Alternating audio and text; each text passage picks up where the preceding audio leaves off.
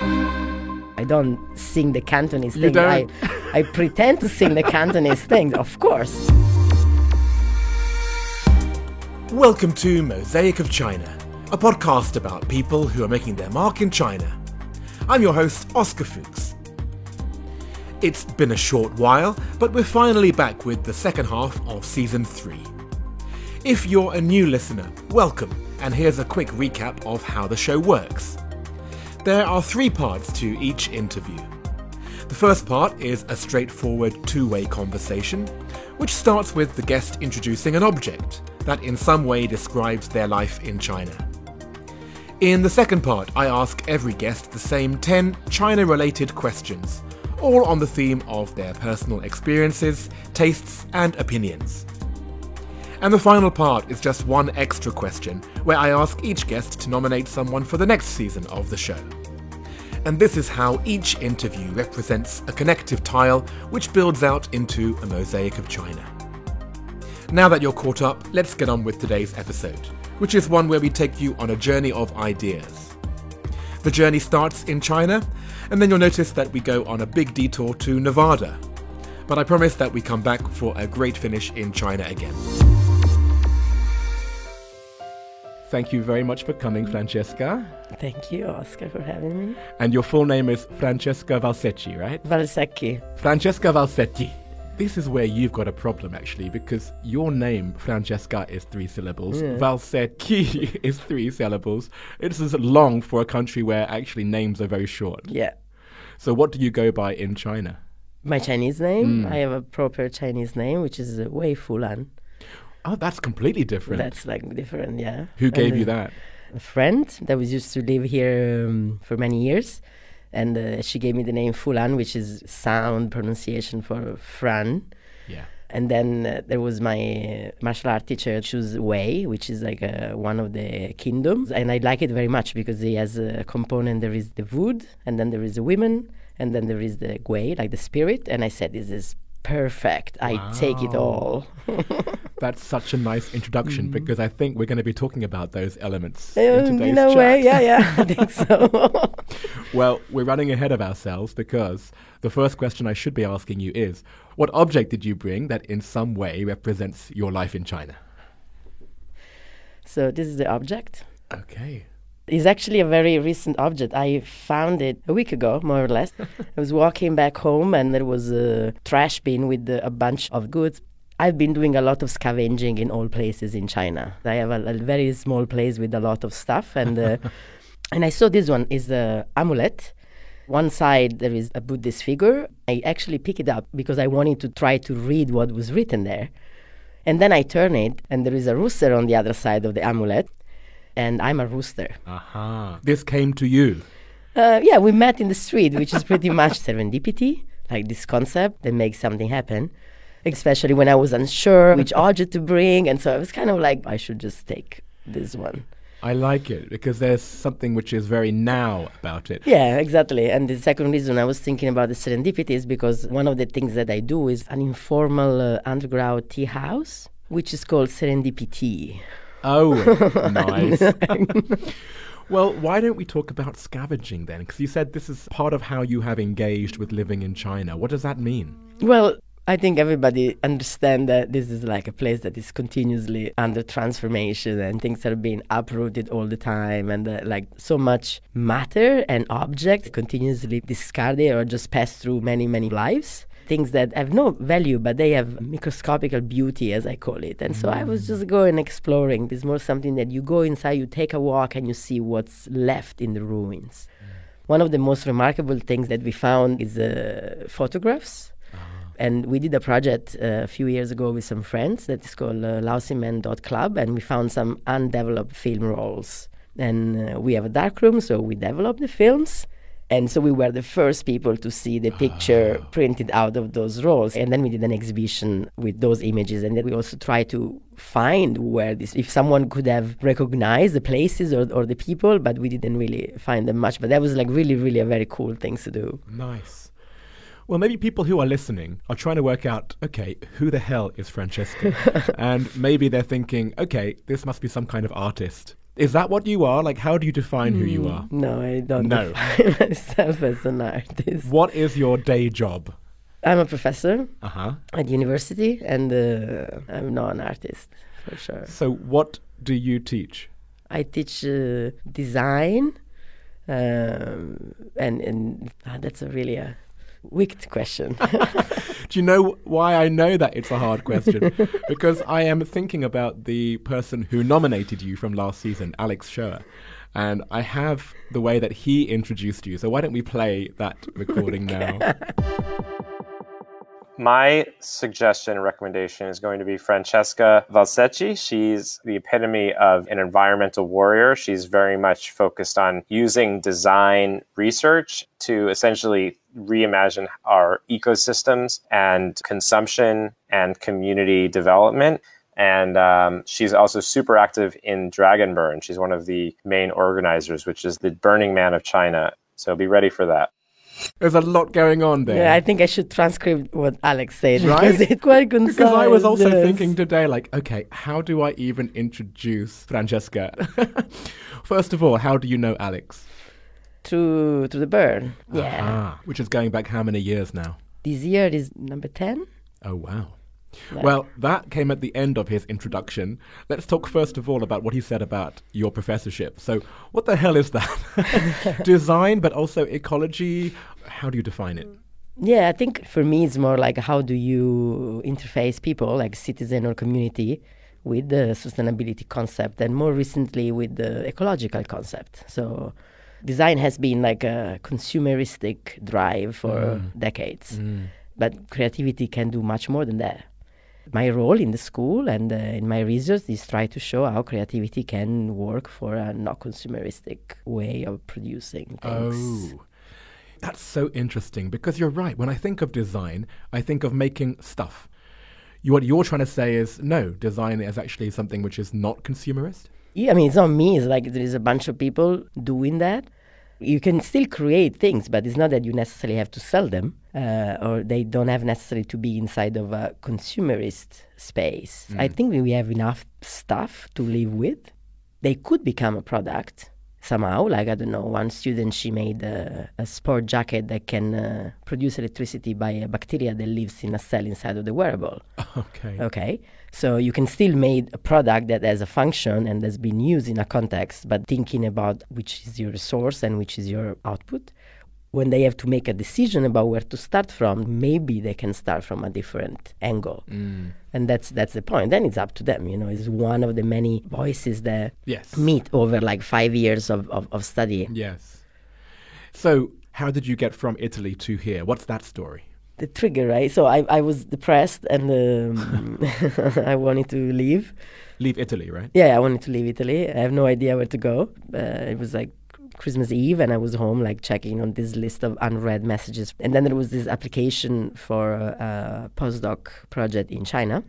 I said, okay, I can do something. Then I checked the deadline. The deadline was 1st of January documents on printed format arrive in Beijing. And that was tricky because Christmas Eve in Europe means nothing open. And uh, that's where my brain had a kick say, okay, this is the call, you know, this must happen. I have to try. So I had a, a phone call to China. I'm saying, listen, there is this thing. I'm going to write a proposal. I need a letter. And he said, no problem. You will have it in one hour. And then I went to UPS office and convinced them to open the things for me on 26 because I had to send the parcel at the latest on 26. So I spent Christmas writing the proposal of this, which was not a very great proposal, but still was enough to move myself throughout the process. And yeah, and then February I was in Brussels for the examination at the EU Commission. Uh, on the same weekend of uh, Iceland the volcano eruption, so we were all stuck in Brussels, treated by the EU. That was great. And then on June, I was on a plane to China, Beijing first for almost a year, and uh, and then the project that I wrote, there was an existing uh, design and innovation project in Chongming Island. Chongming. Okay, that's the island which is within Shanghai city. Yeah, it's kind of 80, 90 kilometers long. Yes. And uh, if you see the map of Shanghai, it's it really occupy a big part. The quality of a project that you write in two days cannot be very high.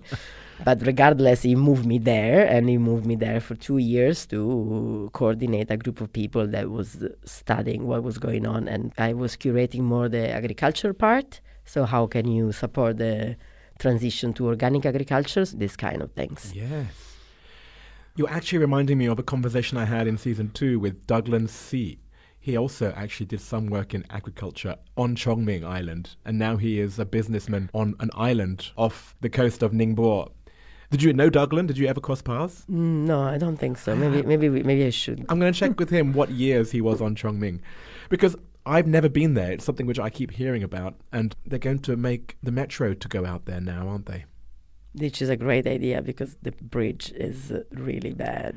Do you still go to Chongming Island now? Then, Yeah, sometimes. Yeah. yeah. Do you Uh, have any dreams to live out there?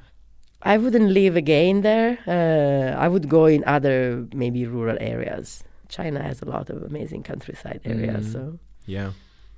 Well, all of this is making me think. Yes, it's not a surprise that someone like you would be drawn to something like Burning Man. Again, just like I haven't been to Chongming Island, I haven't been to Burning Man, but I have an idea about what Burning Man is.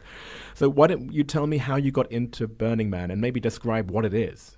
mm, back in the 90s, like we were a group of friends with many different underground experiences at the time, looking at this uh, experience of creating a city in one week and dismantling the city in one week. That's what it is. So there is a component of festival in terms of music, there is a component of festival in terms of arts, but the thing that it is is the experience of building a city out of a flat land in the desert and you dismantle it together, leaving a flat land in the desert. Mm. And I mean a city because when it started, it was very small, but now is it, it count like 70,000 people. So 70,000 for a lot of places in the world, it is a city.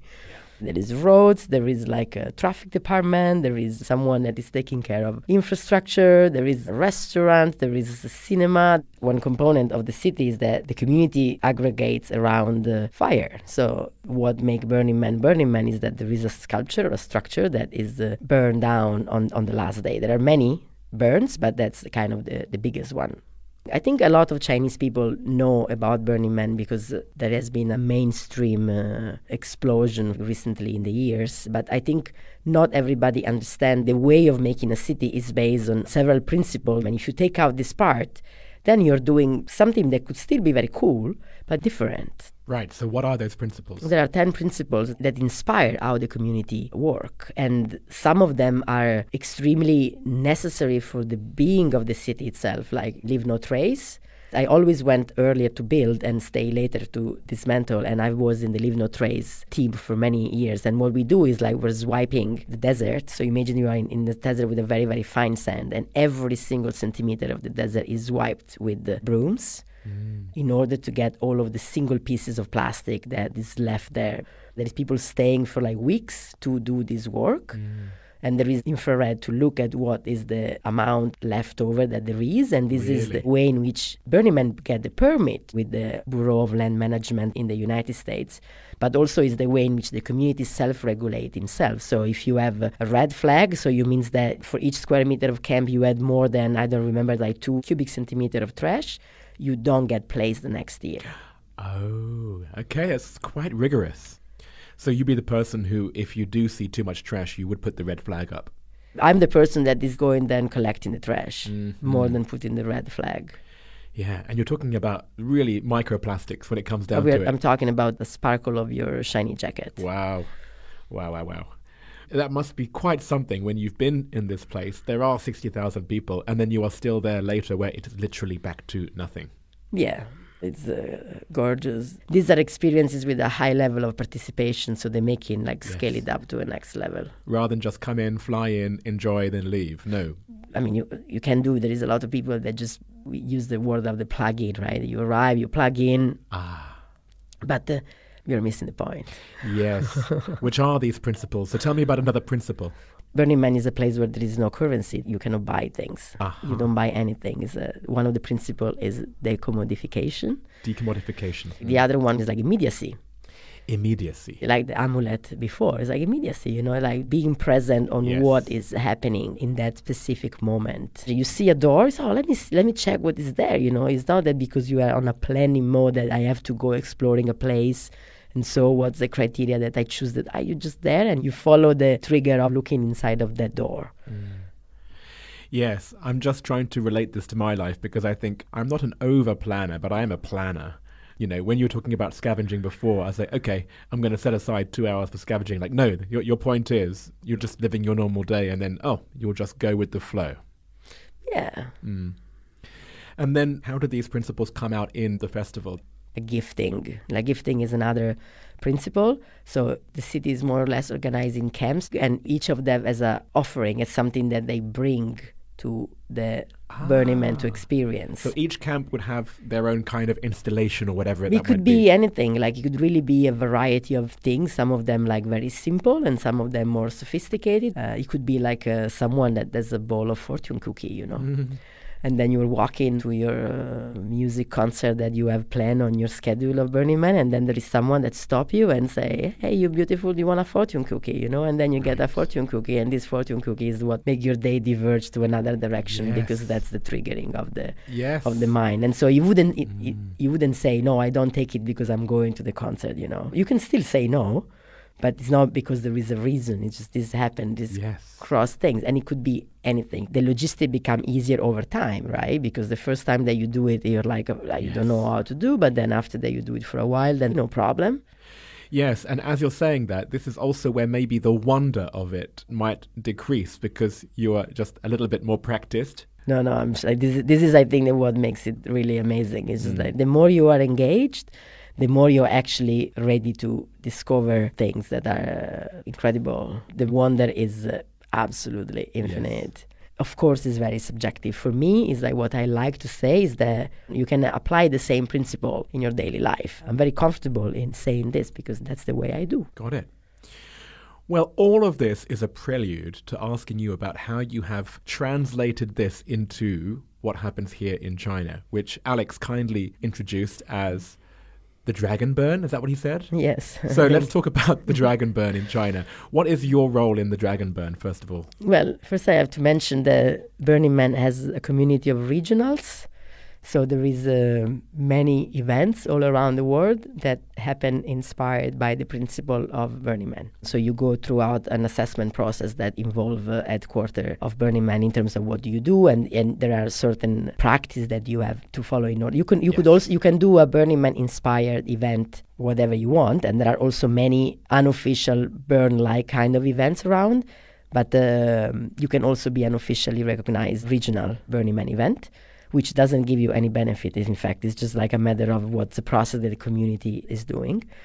And there was this uh, this friend that has been living here for many years. He has this uh, dream and interest to try to build a community of people that would make a burner event possible in this country. And so a few people start to meet, and then we start to say, okay, what we need? We need a land. We need to find a place. So we start to go site checking. We start to do all of the things that make you throw up a festival kind of event, like a three day something. And the first time was 2013.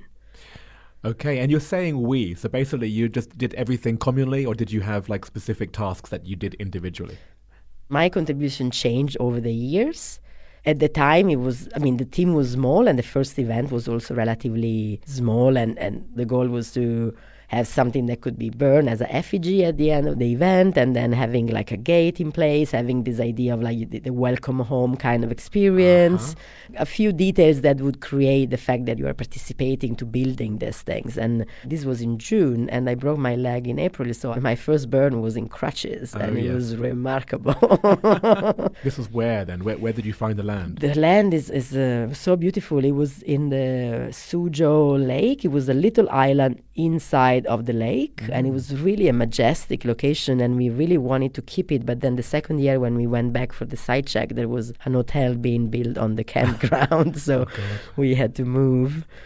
So people bring their tents. They bring their tents and they bring their, their food, and there was a stage, like a kind of a music area. Then there was a place where there was the effigy was built and burned. Then there was a few art installation there that people brought, like some of like them. the uh, gifts, right? Like the gift, someone brought uh, like ten hammocks and make a situation where there is a hammockville, and then the community at the time was really small, and so we kind of knew each other. Over the years, one of the things that I do is building serendipity. There you uh, go. Which is much more than a tea house, of course, but. Uh, Oh, hang on then. So what is it? well, it's a tea house where you can have a serendipitous encounter. So nice. I provide the tea house, I build the tea house is usually a very beautiful and comfortable space. Every year is, is different. So there is like maybe you can find some things that can be done and explore with the people that are there. Right. And that was in later years. So let's fast forward then. When it was at its height, can you explain what the Dragon Burn looked like? Every time is is a height because it's different. But let's say there was a year in 2019, the number of people were 800. 800. The venue was uh, it was in a forest in Anji County. Mm. You walk around, and uh, even though you have been organizing the backstage and the logistic very much, I was one of the person that did the two kilometers of electric cable for electricity. Yeah. Everything that you see, you didn't know that was there. Mm. You have no idea that someone was bringing that thing. You knew about the temple, you knew about the effigy, you knew about like the logistic organized thing, but you have no idea about what people were bringing. Yes. You create the idea, you create the space, but then what happens later is completely out of your control, right? Yeah, and that's where you are really at the burn. It's like Yeah. are going around trying to see like what is the next things or being surprised or engaged by things that are completely strange, unique and surprising. And then do you use the same principle of leave no trace? Yes. Dragon Burn is an official regional event, so the idea is that you can still apply the same principle as much as mm-hmm. you can or want. For example, the leave no trace is a great example because how can you apply a principle of leave no trace from a desert where you collect the very microplastic to a place where trash is money for a lot of people that is doing collecting by themselves. You don't want to cut them out of their work just because you have an idealistic principle of leaving no trace. So you are transforming this into like what is the footprint that you're leaving or how can you organize your trash so then they're collecting like that you're still applying your leave no trace but you leave the possibility to them to exploit the result of this process in a kind way Yeah. for for the people that is participate they do understand the, the principle of uh, collective behavior and, and that's totally fine Yeah. I mean, this collective idea, that is quite Chinese. I think people in China are more collectively minded, right? Mm-hmm. What are the parts that don't fit so well in Chinese culture? Like, are, are there parts where you feel like, oh, this is not as easy to impart in China than it would be elsewhere? Yeah, like leave no trace and decommodification are challenging because of the, the way in which the context is made. People is really entangled with the phone life and uh, the fact that you are always on your phone or that you carry your phone with you. Um, and then there is also another element that is very important. It's not a, a principle, but from someone is considered the 11 principle, for someone is considered the, the glue between the principle which is consent. You want to make sure that people is on the same place, and so, like for example, at Burning Man, if you're taking a photo of someone else, you ah. ask, Yeah. and then when you ask, you are already entering into a interaction moment, and so you are already outside of your taking photo kind of space. Which is here is of course challenging because people is used to take picture even before realizing the way that you behave and uh, Dragonburn was a loose community of people has the goal to make cultural connection in a aware way, and so that's what is the important things to cultivate. What is the name in Chinese? It's, it must be Long. Long Huo- Yen Long Yen. It's like a flame. I think is the the character is like the flame. Nice. How has it been for you to not have these outlets? Has that been tough? Yeah, I think um, the burn, but there was other things that didn't happen over the years, so they happen in different ways or with certain difficulties. There is one festival has been cancelled uh, uh, the day before opening the gate, so it was kind of like a little bit. Uh, so it's been hard. The last two years has been hard, and I'm used to go to several regionals around the world, like re- relatively regularly. So the going home feeling is very real there are many homes and there are many families that I think everybody can belong, and that's one of them. So it's, it's um, missing point. Well, I want to end this conversation on a note of positivity because, you know, I'm still looking at your object, which is this lucky Buddha with the lucky rooster on the back. And it does typify that you do live your life in this dragon burn way, in the way that you work, in the way that you impart this to your students, in the way that you are with immediacy picking up these little things on your scavenging hunts, in the way that you have just talked about your life today. So I think you are embodying the spirit of those 10 principles. Yeah, I'll try my best. Good. Definitely. I'll keep on doing that. I'm going to try and embody some of them myself. Thank you so much, Francesca. Thank you. We will go on to part two. Yes. So, the 10 questions, Francesca. Question one, which comes from Shanghai Daily. What is your favorite China related fact? Okay, so the China related fact is that when you pay your taxes at the end of the year, even as a foreigner, you can get a bonus, like you have a deduction of your taxes because of your parents. You get a deduction for each of the living parents that you have above 60 years old.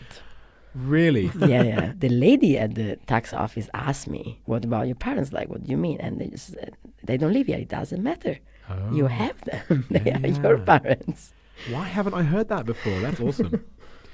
Next question, which comes from Rosetta Stone. Do you have a favorite word or phrase in Chinese? Yes, I do. Okay. This was an easy one. It was kind of it was ah. straight on my on my mind, and uh, the sentence is uh, "Du wan juan shu, xin wan li lu." Say it again. Du wan juan shu, xin wan li lu. No, I don't know it. Go on.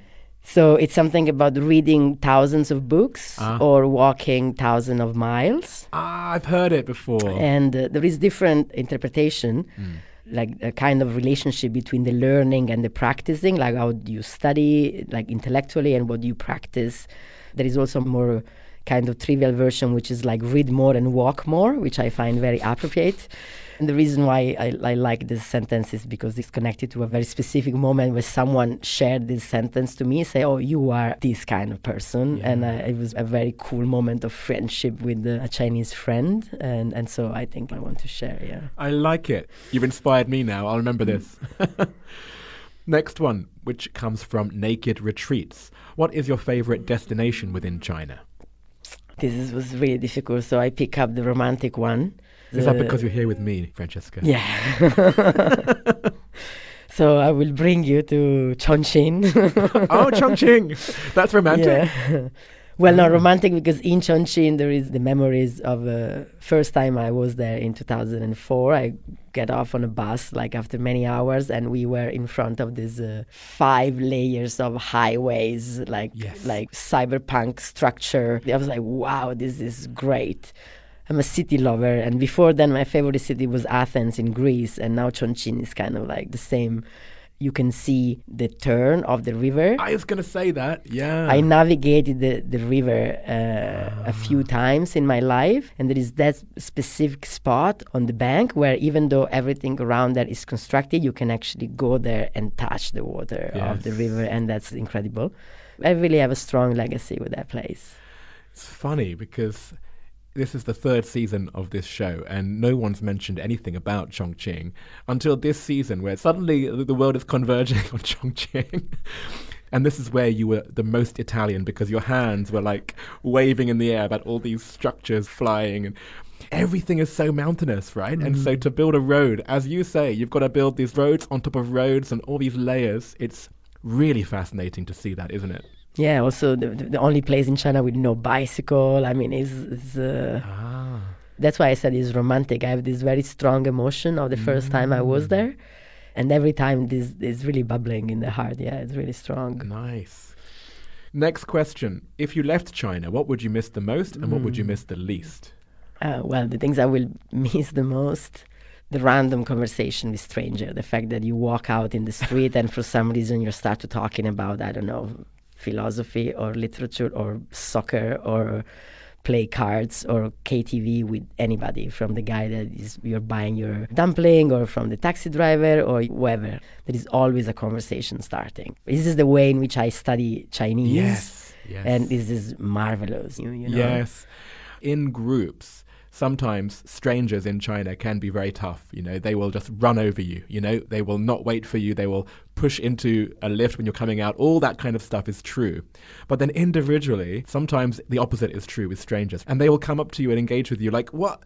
And that's the best part about living in a place like this. Yeah, and I'm one of the person that start the conversation. Oh, you often. started? Oh yeah, yeah. Oh, That's what like the fact that you can go and say, "Oh, nice haircut," you know. Like I do it, and in Italy you would be considered just mad or like a kind of a harassment, but here it's just like uh, I really, really love it. This is where I don't know if it's a China thing or if it's just a being a foreigner thing, and maybe they're like because she's Italian, maybe I'll you know I'll I'll allow her. You don't know, right?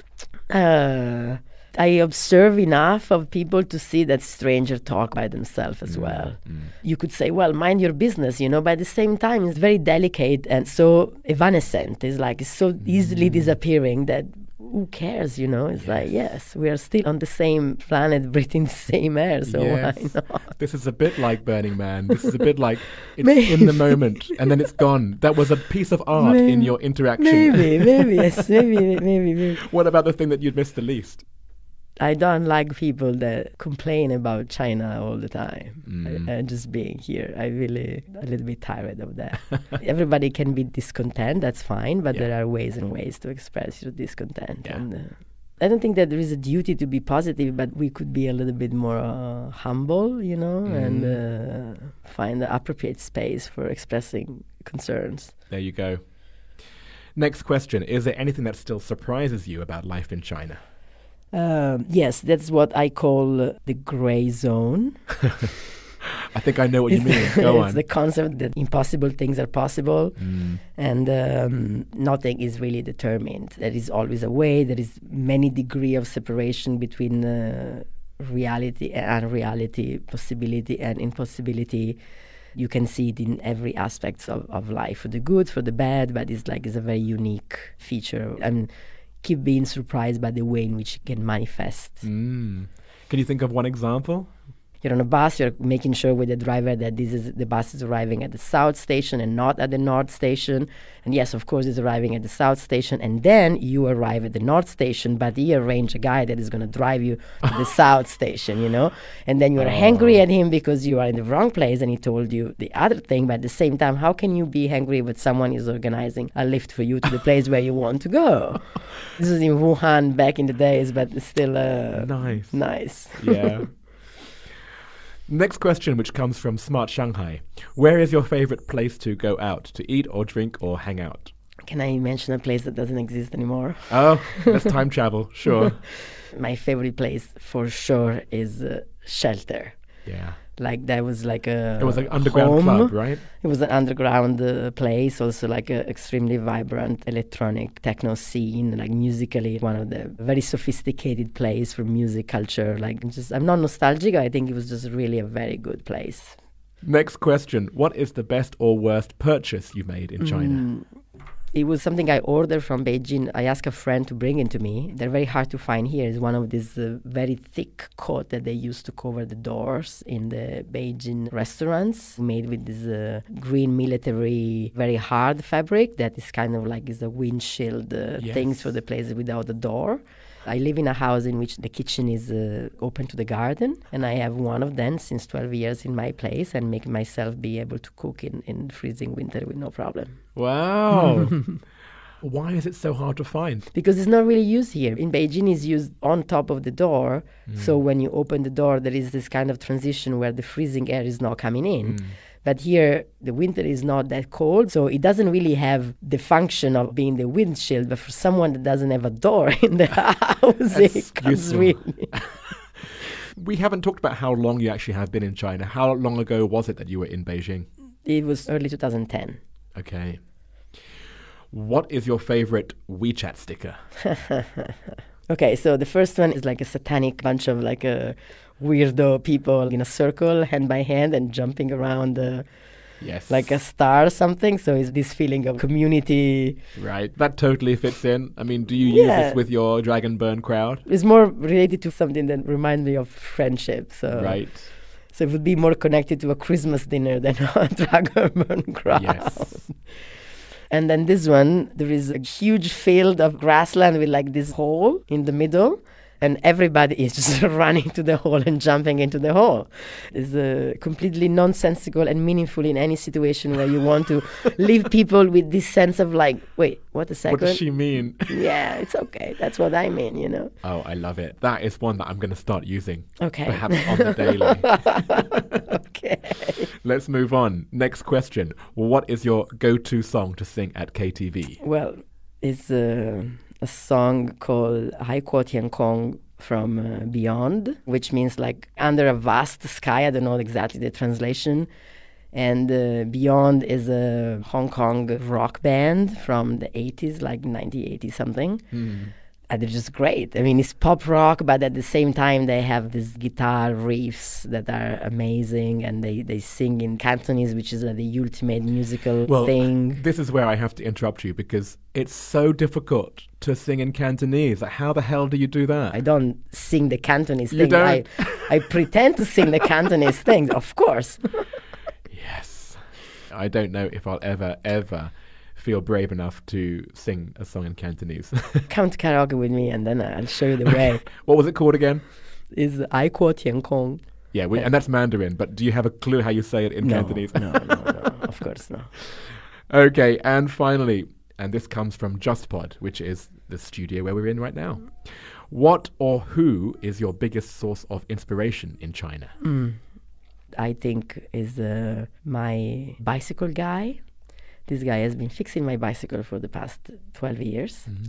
We don't talk that much, but I take him as a, an example and a symbol of all of the people that is uh, making and tinkering their own things that you see walk in the in the street and you see everybody that is doing some adjustment and some change and, and some fixing, some personalization. The way that he fixed the bicycle, he basically used the most of the time a hammer. Oh, So it's the source of inspiration because you go there with a problem, and then now I'm going there and say, let's see how I was gonna use the hammer this time. he's trying to smash a piece, or like he's cracking something, or he's completely displacing something else. But whatever is the process, like he always give me a bicycle that is perfectly working. I have Wow. a very old school bike, and the surprise of the process, like for me, is a good metaphor. oh absolutely. yeah. The realness of that work and the handicraft. The handicraft. Knowing how to use that one tool to fix something, which, normally you just say, oh, I'll just throw it away and buy a new one. But yeah, he can fix it. I love it.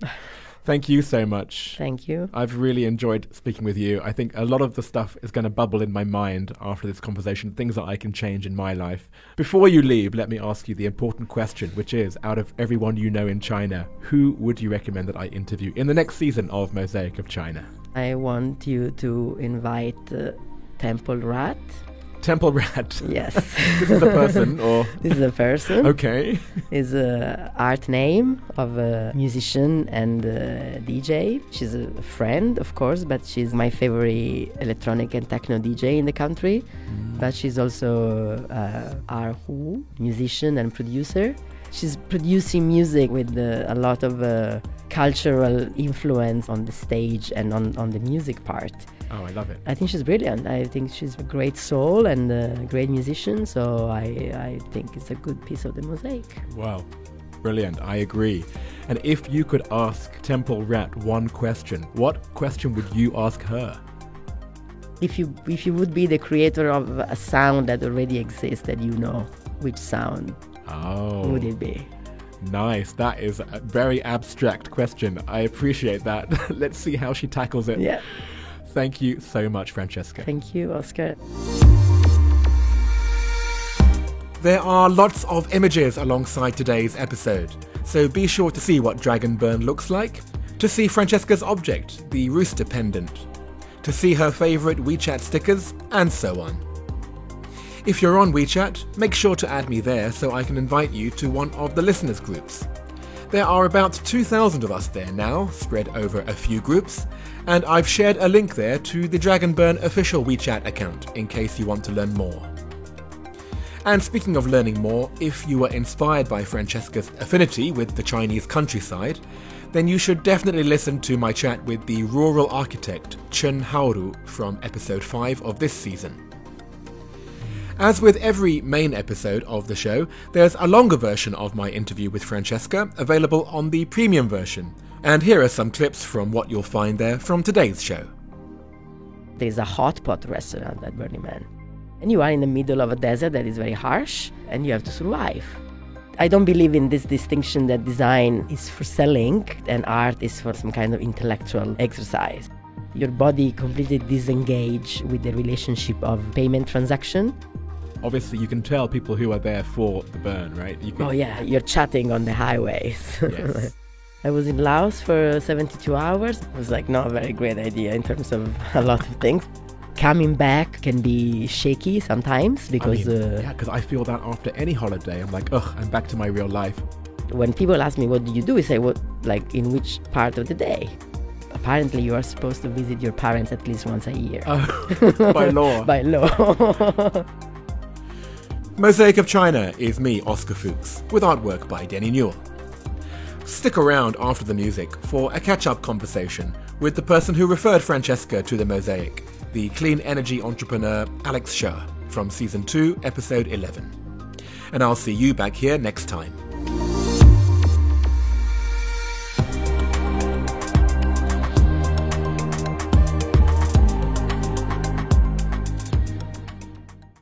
Hello, hello. Hi, Alex. Hello, Oscar. Can you hear me okay? I can hear you. I can see you. A sight for sore eyes. likewise, likewise. Well, when we first talked last season in season two, you had been trapped outside of China and you'd been making it work, living outside, hopping between places on the east coast of the States and the West. And then you settled on a houseboat in Sausalito. You were still working China times and you had every intention of making your way back. So, where are you right now? Yeah, great question. I am currently residing in Brooklyn, New York. Oh. And it's been home for the last uh, year and a half or so. And I met someone new as well, and I brought her east from California. I continue my China Hours journey. I've primarily been running my business, uh, Cedar Clean Energy, which has actually picked up quite a bit with the China energy crisis, you know, coal prices and everything going very high, a lot of renewed interest in renewable energy, especially due to the increased enforcement of the uh, Chinese government renewable energy targets and emission standards. Well, just to remind people who didn't hear your original episode, we mainly talked about the ups and downs of the solar industry over the last 10 years. So drastic were those ups and downs that we called it the solar coaster. Um, and it's really nice to hear that we are now going up again. Is it just solar, or it sounded like you are doing more than just solar these days? That is correct. Mostly, we're looking at general renewable energy procurement now. So that's typically solar or wind energy. Last year, the, the, Chinese government started allowing large corporations in China to actually purchase renewable energy directly through the power exchange. So that has been the thing that honestly we've been waiting for for 10 years or more finally it's achievable to purchase renewable energy at scale and to have the credible claim on that renewable energy. It's only in certain provinces, and there's still challenges with getting access to enough renewable energy and, and negotiating the contracts because they're very much like one off bilateral negotiations. But a lot of big corporates are now finally ready to purchase renewable energy. So we're looking at solar, wind, uh, a little bit of hydro. There's even some people who are interested in nuclear. Pretty excited about that it's so interesting and of course it all depends on you know the laws that get passed and the regulations. That really is what your story was about. It was of course about the renewable energy industry but it was broadly more about how china regulates anything. And we have seen how it affected your business. We saw recently since you left a similar thing happened in the education industry. I couldn't help but think about your story when those things were happening in that industry and sudden regulations making a different kind of roller coaster it was one of those moments where I felt like, wow, maybe I am finally starting to learn how China works. yeah, that's such a good observation. I, I I didn't think anyone else picked up on that besides me, but I'm glad that you did. It is one thing and then it's another. So yeah, it's a challenging situation to be in if you're running a business. Yes. So anyone who wants to hear about that story, definitely go back and listen to Alex's original episode. It will teach you how industries can change overnight. It's interesting because well, you, your story still is a China story. You know, that's where you were able to turn your passion and your dream into your career. So, you being in the States now, this is the first time really that you're working in this industry in the States, or in fact, really anywhere with one foot outside of China. What does that make you think about in terms of the differences? Does it make you look back on your experiences in China in a slightly different light? Yeah, great question it does make me appreciate some things, especially the relative ease for me of doing business in the US. I mean, just being able to speak a common language and be able to read a contract with ease it does just change the dynamic of the pace at which I can make decisions and a little bit more confidence in terms of the framework I'm operating in. Um, that's one aspect. But the downside is that we do spend a lot of time with politics here in terms of getting regulations and policies and political debates and discourse. And it's exhausting. Uh, if you, especially if you're trying to get anything done, if you want to change things, if you want to move things forward, it's a very lengthy, very cumbersome process to make change happen. And often that change only lasts two or four years until the next cycle or next election. So I do really miss the long term planning of China in particular. There's something beautiful about being able to create a 30 year plan and work backwards in five year increments to that plan. As someone who's very focused on the future and my whole passion and mission around climate change and renewable energy, it is a much easier framework to work within. And then also just the lack of manufacturing capacity in, in the West. I think it's oh, still right, yeah. It's such a challenge. I mean, everything is waiting on a supply chain somewhere else.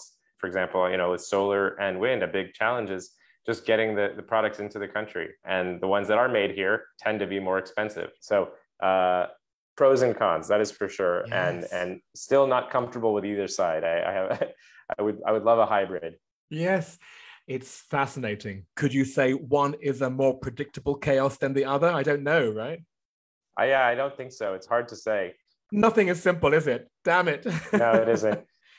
um, you being in season two, you are sandwiched between the person who referred you from season one and the person who you referred to season three. So let me start with your connection to Greg Nance from season one. Have you been in touch with him? We actually uh, met face to face when he started his run across the United States in Brooklyn, New York. I ran the first mile with him and it was great to send him off on his way. And he's uh, running across the country to raise awareness around mental health and addiction for young people. That was the first time seeing him in person, and it was such a good moment. And, it was great to see him doing his thing and hitting his stride, no pun intended. Your catch up will, of course, be tacked on to the end of the person who you referred to season three, which was our mutual friend, Francesca. So, how about you and Francesca? Have you been in touch? Yes, uh, we've been in touch, especially given our active roles in the Burning Man world. There's a lot of overlapping communities. Uh, she's someone who I think of when I need a smile. She's got incredible energy and she gives great hugs. So if you ever get the chance, get a good hug from Francesca. That's a, nice way to wrap this up. As well as saying congratulations. I know that uh, when you mentioned you have come to the east of the States with your partner, that uh, you recently got engaged. So mazel tov to you. Yes, thank you very much. Um, yeah, life life goes on. It's it's kind of crazy how fast time flies. I cannot believe how long I lived in Shanghai, and I cannot believe how long I've been gone from Shanghai. Both numbers shock me. Yeah. Well, it's great to see your face, Alex. Thank you again for being a part of this mosaic, and I look forward to keeping in touch. Same here. Thank you so much for all you do. And I'm so glad this is continuing on. It's been uh, an amazing inspiration for me hearing all the awesome people and keep it going.